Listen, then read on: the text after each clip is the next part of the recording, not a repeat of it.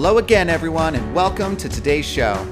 If you're one of the 130 million people that are dealing with CIRS, Lyme disease, autoimmune disease, or other conditions that are impacted by mold on a daily basis, and you need to learn how to eliminate that exposure, then you're in the right place. My name is Brian Karr, and you're listening to Mold Finders Radio.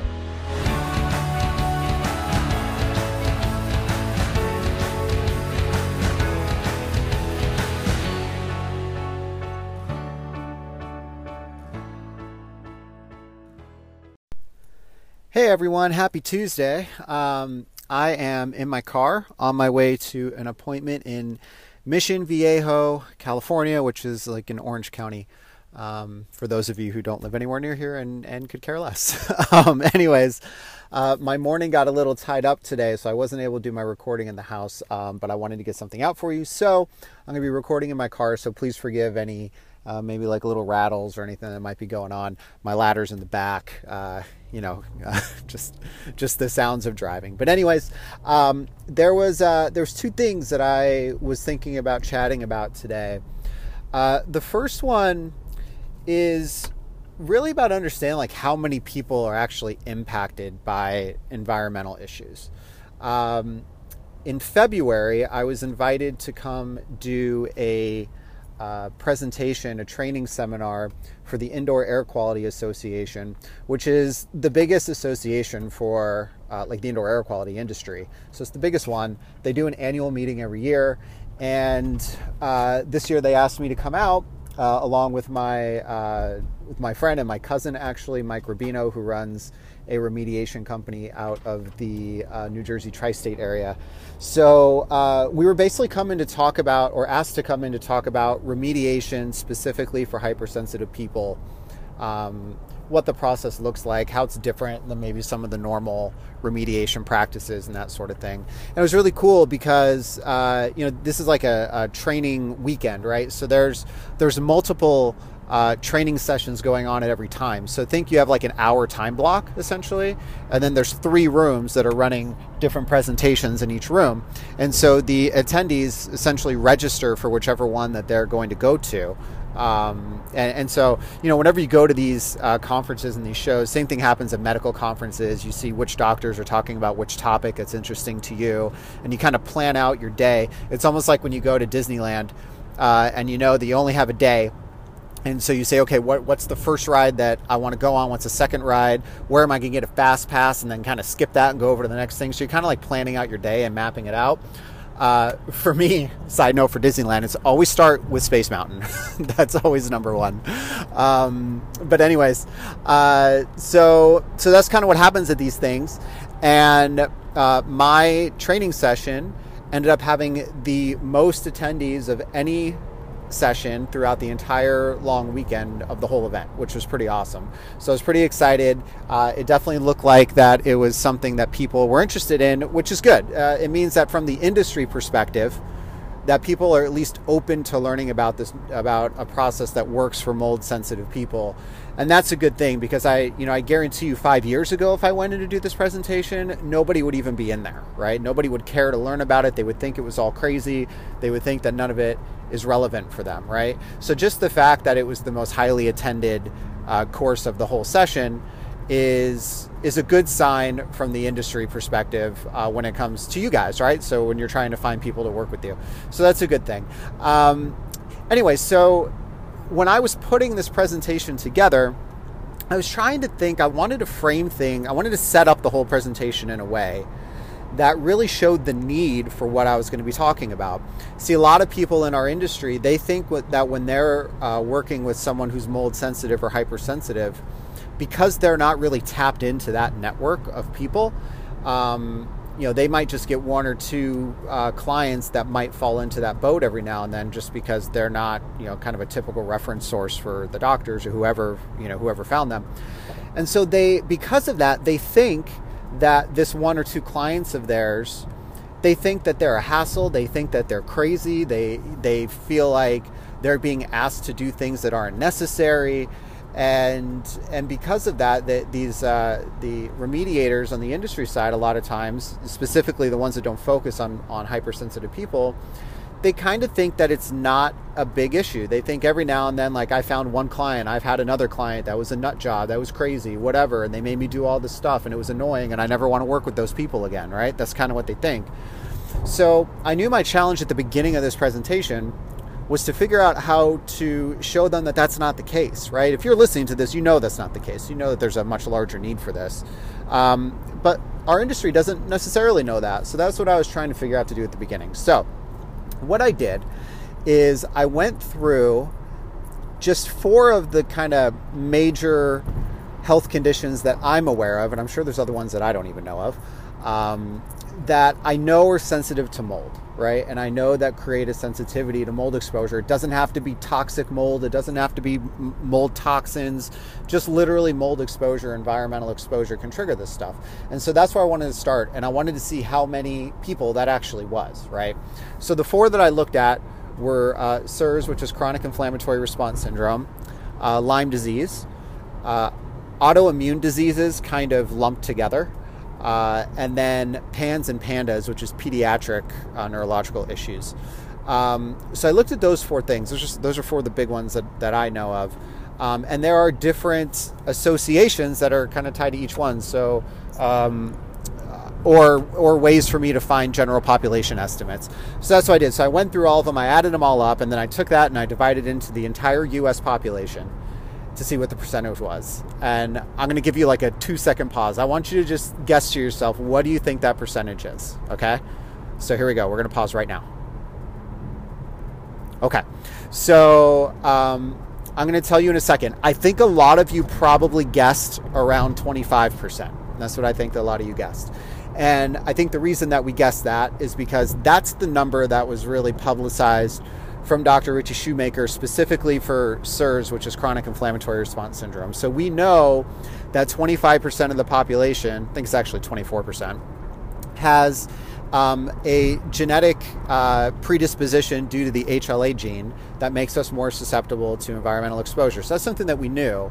Uh, you know, probably more easily. So then I, but then I went and I added up all the other stuff. When you put it all together, that's 40% of the entire U.S. population has some sort of health condition that falls into just one of these four categories. And believe me, there's other things, right? I'm, I'm definitely not going to claim to be the expert on the health side of things, but I know that these four are some of the four big categories, and that is 40% of the U.S. population. So think about that. I mean, this is this isn't a minority of people, and this is what I was trying to get across at this presentation. And so the way that I did this, first I showed the numbers, right? So I had one slide and it showed uh, CIRS, another slide and it showed Lyme disease. I did that for all four. And then I did a total, and the total I think, I want to say was 139 million. Um, I don't totally remember. I haven't looked at it in a while. And then I showed what the percentage was, and it was about 40% of the US population.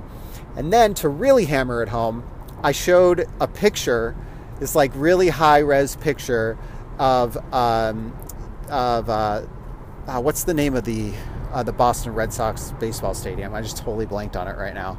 Um, but anyways, I showed that baseball stadium. There's a cool picture of it, and I said, "All right, guys. So now we know all these numbers, right? So look at this picture. Forty percent of the people at this baseball game are susceptible and more sensitive to mold exposure than your quote normal person, right? So we have to change our mindset that it's not like normal people versus people that aren't normal. Like this is a very normal thing. It's basically half of the entire US that has sensitivities to mold.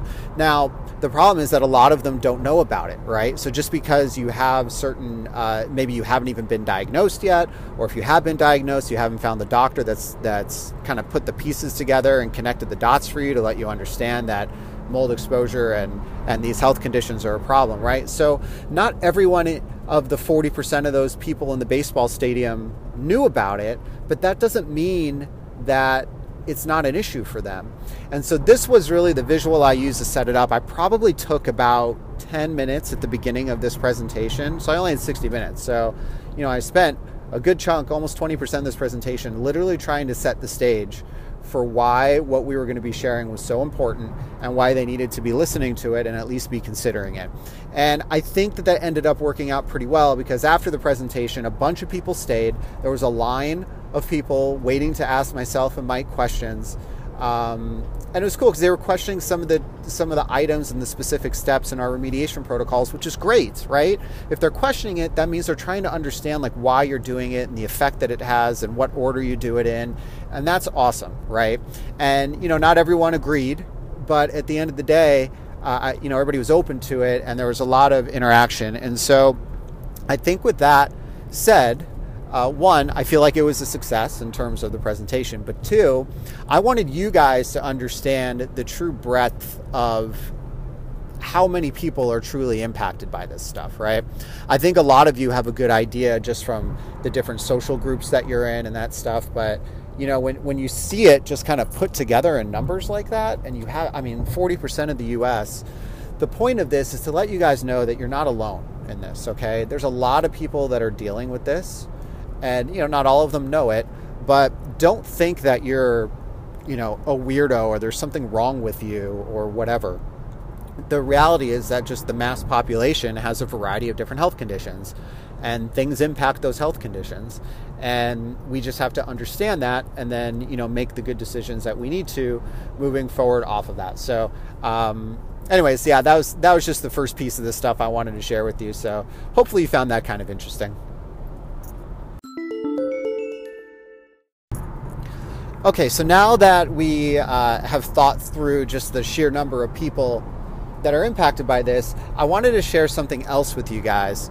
Um, I sent this out to my uh, Mold Finder subscribers uh, uh via email. I think last week I sent out an email about this, but it just, uh, you know, just kind of tied into what I was talking about. So I'll talk about it here too. Um, and that is, I think the title of the email is uh, you can't trust the CDC about mold or something like that. I forget what the title of the email was. But here's the deal. So we just talked about how many people are impacted by this stuff, right? Um, if you listen back to one of the very first episodes of the show, um, I talked about the uh, the new mold truth adoption model and where we are in terms of like the information that we have at hand, the research that's available versus where we are in terms of the mainstream population and the government actually acknowledging that type of information. And we're in this weird spot right now where there's a whole bunch of information out there talking about the health effects of mold, talking about how it moves throughout the environment and how testing should actually be handled and inspection should be handled. But none of that is actually being um, recognized really by the government. And so there's this disconnect there. And if you go back and listen to that episode, I talk through like every stage of how like a new idea becomes some crazy idea from some crazy dude to just the uh, accepted kind of norm and how long that process takes and the ups and downs that happen in that process. And I use the example of cigarettes, and essentially the process took like close to 100 years or something like that uh, to become a mainstream truth. And at the end of that, if you want to dive into it some more, but I posed a question like, do we want to wait basically from where we are right now, which is phase two, to get to phase four, where there's actually any action that's being done, it's like 50 years. Like, do we want to wait 50 years for this stuff to happen? Like, no. Like, we know the research is out there, you know, so why would we keep doing things to ourselves just because the the slow feet of the government hasn't actually created any sort of regis- legislation or laws or regulations or standards or anything around it, right? The reality is is that the CDC and the EPA and all these governmental entities, they have to be really really careful about what they say, right? They have to have like uh, you know, they kind of have to cover their asses. They have to have outs in what they say in case somebody pushes back on them or there's a legal issue or whatever. There's there's just a lot of that that has to happen. And so, because of that, it's really hard to just look at what they have to say blindly and take it as, as truth. And I used to do that too for a lot of stuff, but I know mold so well and I know the stats so well that I can look at this stuff and I can see what they're saying and I just know that it's not true. And it just kind of makes me question everything, which is a topic for a whole nother conversation. But I want to talk to you specifically about this, about mold. So, I was going through uh, the CDC website, pulling some information for a different presentation I'm working on, and um, one of the comments that I saw on the website just kind of like, I don't know, it didn't really blow my mind. I guess like I knew it, but it just it just really solidified everything. So um, here is the comment. I want to get the quote right. So it says quote, large mold infestations can usually be seen or smelled, end quote. Well, guys, that's like 100% wrong. so, um, the the reality is that most mold issues cannot be seen right? This and we've I've been talking about this for a long time because the key that we're looking for is water damage, right? And the problem is that one, mold is microscopic in general. Um, so if you have more of a minimal issue, it can still create an exposure problem in the house, but it's not going to be a massive visual, um, uh, you know, growth all over the sides of your walls and stuff. Like that's stuff that you see on the internet when you're looking for mold. And the reason you see it is because how do you how do you show pictures of, of, mold when it's something that most of the time it can't be seen? So what you do is you take the worst of the worst and you take those pictures and it helps you kind of get your point across. And that's why those are the pictures that you find.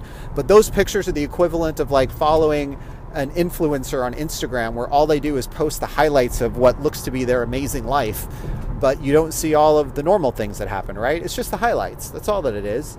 Um, and so that's all you're seeing in those pictures. But, anyways, so that comment that large mold infestations, God, I can't say that word, um, can usually be seen or smelled is totally wrong. So first, most mold is hidden. Usually, what's happening when I'm in a house, very rarely am I seeing more than 25% of the potential issues being visible issues.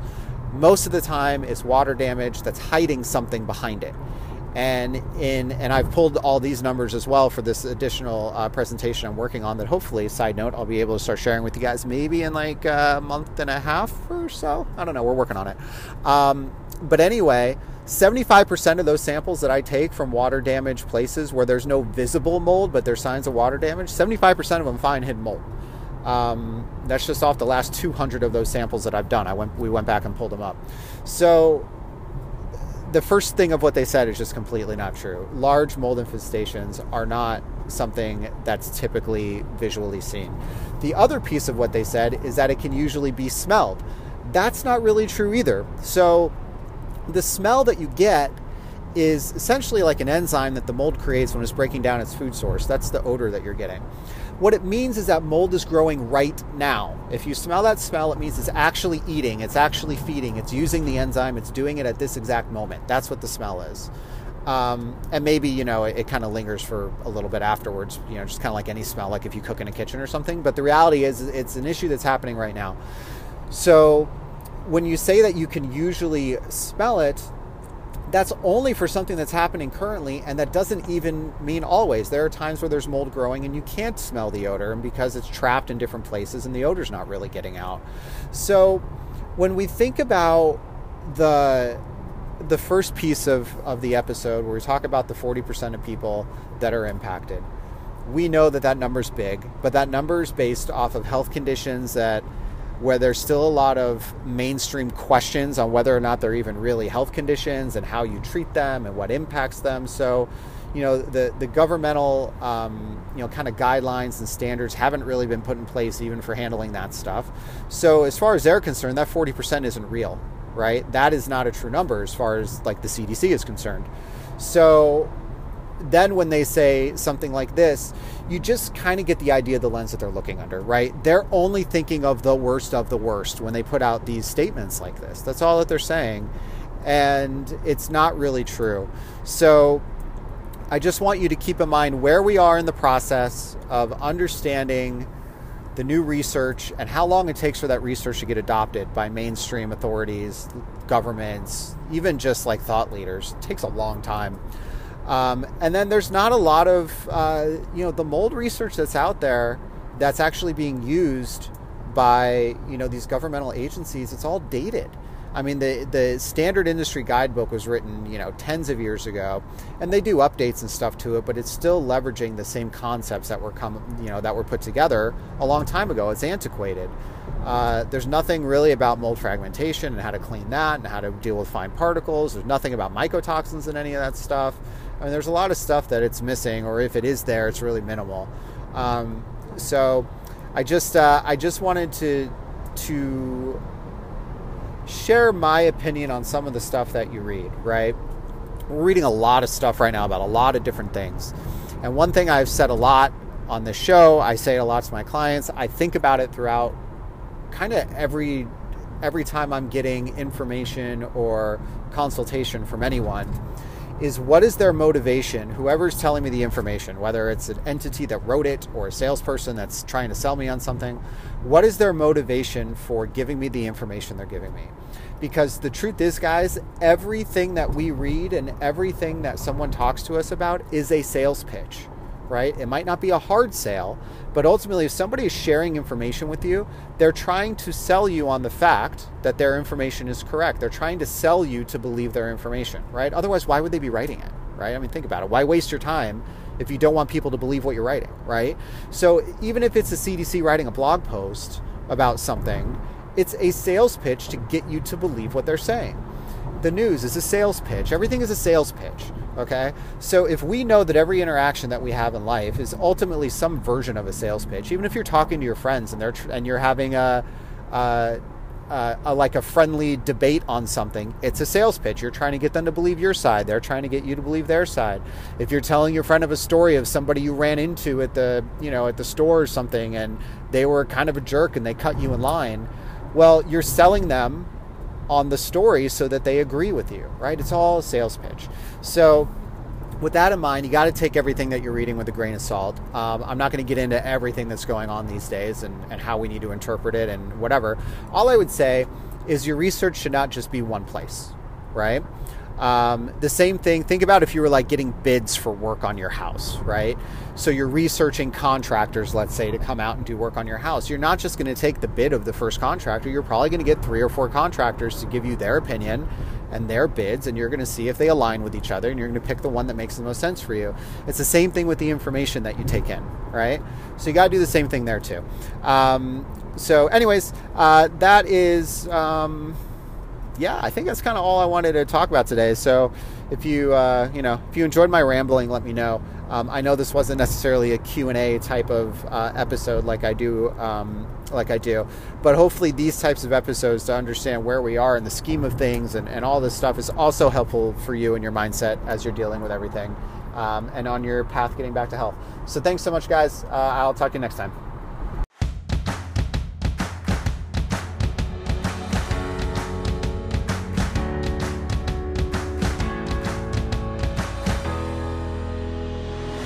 So that's it for today's show, everyone. Thanks so much for tuning in. If you enjoyed the show, please take a moment and subscribe and give a rating wherever you get your podcasts. It'll help spread the word to those who really need it the most.